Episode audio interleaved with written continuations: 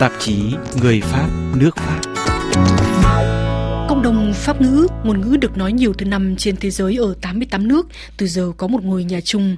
Trung tâm tiếng Pháp quốc tế Cité Internationale de la Langue Française được khánh thành vào ngày 30 tháng 10 năm 2023, nằm tại lâu đài Villers-Cotterêts, Đúng nơi cách đây gần 500 năm, vua François đệ nhất ký sắc lệnh sử dụng tiếng Pháp làm ngôn ngữ hành chính vào tháng 8 năm 1539. Tại lễ khai mạc, Tổng thống Macron nhấn mạnh đến sự độc đáo của dự án là chưa một Tổng thống Pháp nào lại đặt một công trình có tầm cỡ lớn ở ngoài Paris. Trung tâm tiếng Pháp quốc tế không phải là một bảo tàng mà là một trung tâm đa năng vừa bảo tồn bản sắc tiếng Pháp, vừa là nơi giao lưu, khuyến khích sáng tạo và là sân khấu cho tất cả mọi người.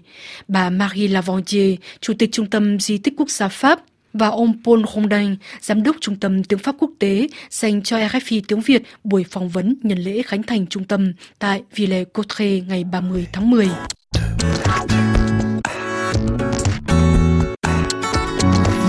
Thưa bà Marie Lavandier, Trung tâm Tiếng Pháp Quốc tế chính thức được khánh thành tại lâu đài Villers-Cotterêts, là chủ tịch của Trung tâm Di tích Quốc gia Pháp, thì xin bà giải thích về lựa chọn này. Le président de la République, Emmanuel Macron, avant même d'être élu président, est venu ici en 2017. Tổng thống Emmanuel Macron, trước cả khi ông được bầu làm tổng thống, đã đến lâu đài Villers-Cotterêts năm 2017. Lâu đài là một địa điểm rất quan trọng vì vào năm 1539, vua François đệ nhất, người đã cho xây dựng lâu đài từ năm 1532, đã ký chỉ dụ bắt buộc dùng tiếng Pháp làm ngôn ngữ duy nhất trong hành chánh và tư pháp trên cả nước. Địa điểm mang ý nghĩa biểu tượng cao này cũng có quá khứ khá thăng trầm. Vào thế kỷ 16, đây là một lâu đài hoàng gia xây theo kiến trúc phục hương tuyệt đẹp, rồi được trùng tu mở rộng vào thế kỷ 17 và 18. Sau đó là thời kỳ đang tối cho lâu đài, bởi vì lâu đài này trở thành kho từ thiện sau cuộc cách mạng Pháp, rồi nhà trưởng lão và bị bỏ hoang hoàn toàn kể từ năm 2014.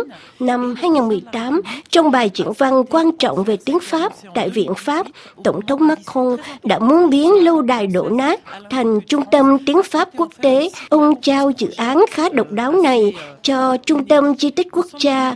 Công trường có quy mô lớn kéo dài gần 4 năm đã giúp hồi sinh lâu đài lịch sử và nhất là thổi hồn cho lâu đài thành trung tâm tiếng Pháp quốc tế đây là nơi vinh danh một tiếng nói được chia sẻ, chu du rất nhiều. Một ngôn ngữ hiện có hơn 320 triệu người sử dụng trên thế giới vẫn không ngừng sáng tạo.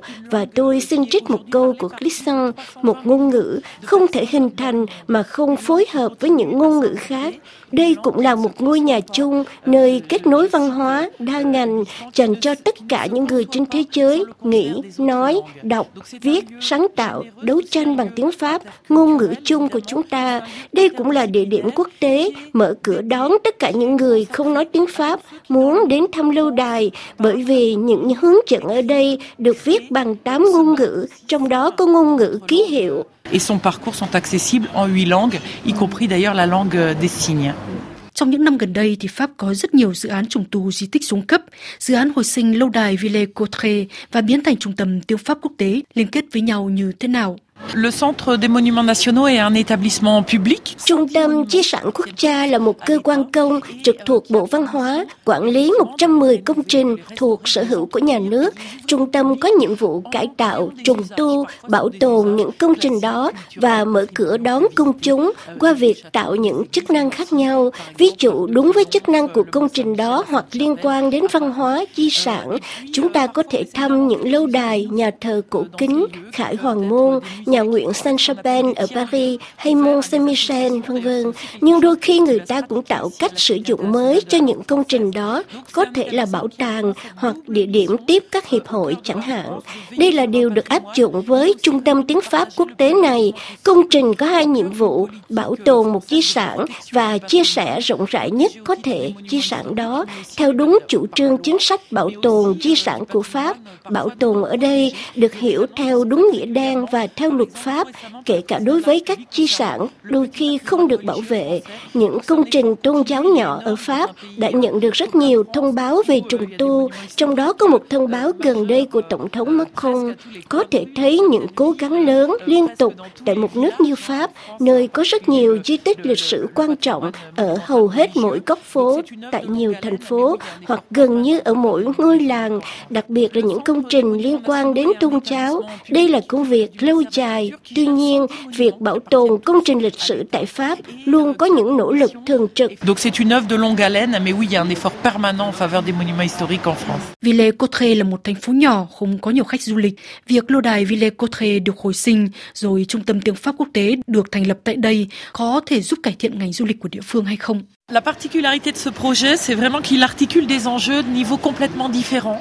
Euh, Đặc thù của dự án này là kết hợp những thách thức ở các cấp khác nhau nhưng liên quan đến nhau. Trước tiên là những thách thức ở cấp vùng. Ví dụ ở đây là một thành phố nhỏ đã trải qua nhiều thời kỳ khó khăn trong những thập niên qua và đang vực dậy cùng với Trung tâm Tiếng Pháp Quốc tế, nếu tôi dám nói như vậy.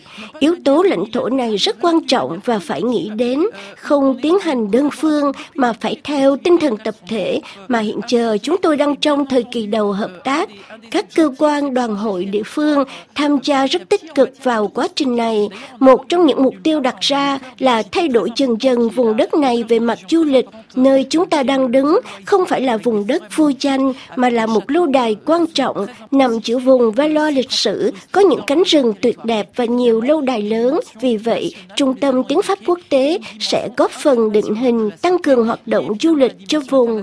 Tiếp theo là tầm cỡ quốc gia mà chúng ta đã nêu ở trên, rồi tầm cỡ quốc tế của trung tâm do liên quan đến quy mô của tiếng Pháp, đến tham vọng phát triển nghệ thuật và du lịch ở cấp quốc tế. Et de développement, y compris touristique, de niveau international.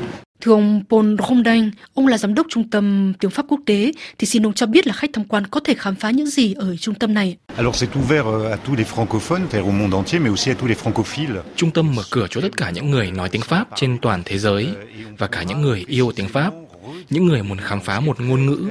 Điểm vô cùng thú vị trong dự án này đó là tiếng nói, một sản phẩm phi vật thể của các nền văn hóa Pháp ngữ. Người ta có thể tham quan chúng và bước vào hành trình phiêu lưu. Tôi thích dùng cụm từ vui chơi giải trí, thậm chí là một lễ hội của từ ngữ, của tiếng nói của các trò chơi. Có nghĩa là vừa học vừa chơi, vừa học vừa giải trí, một hành trình cố định sẽ đưa chúng ta chu du, kể với chúng ta về những từ tiếng Pháp được du nhập vào ngôn ngữ nước ngoài hoặc những từ vay mượn trong tiếng Pháp để cùng phát triển phong phú hơn. Ngoài ra, còn có sự biểu thị của những ngôn ngữ này. Đó chính là ngôn ngữ ký hiệu mà đôi khi chúng ta vẫn quên, rồi ngôn ngữ cơ thể. Tiếp theo, còn có những nghệ sĩ, ca sĩ, ca sĩ nhạc rap, nghệ sĩ sân khấu, diễn giả, nhà văn sẽ đến biểu diễn bởi vì ngôn ngữ rất sống động, cần phải được nhìn, được nghe.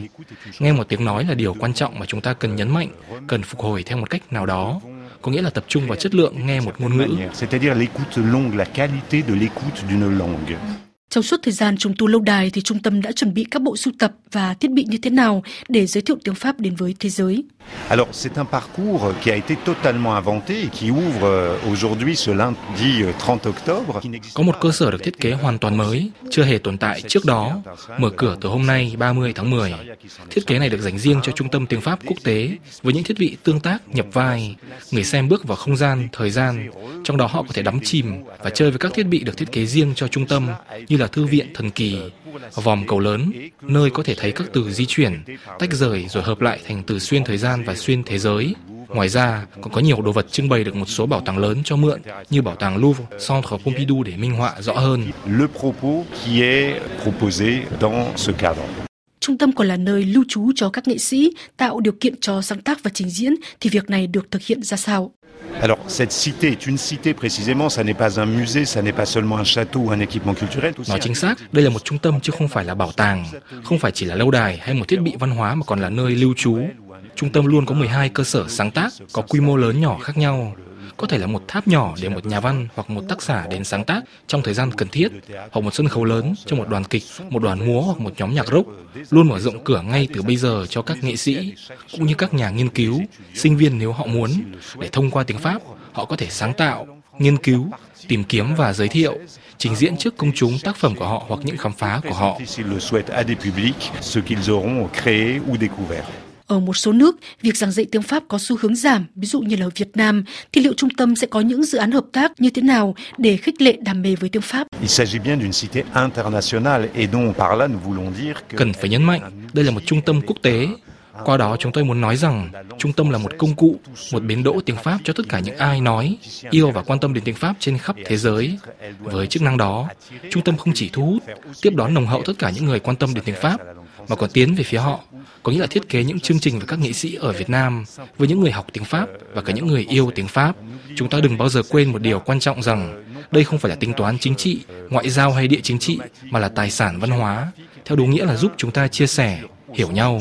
Vì thế không có gì hạn chế quan hệ đối tác của trung tâm với bất kỳ ai. Rien ne limite nos partenariats avec qui que ce soit. RFI tiếng Việt xin chân thành cảm ơn bà Marie Lavandier, Chủ tịch Trung tâm Di tích Quốc gia và ông Paul Rondin, Giám đốc Trung tâm Tiếng Pháp Quốc tế.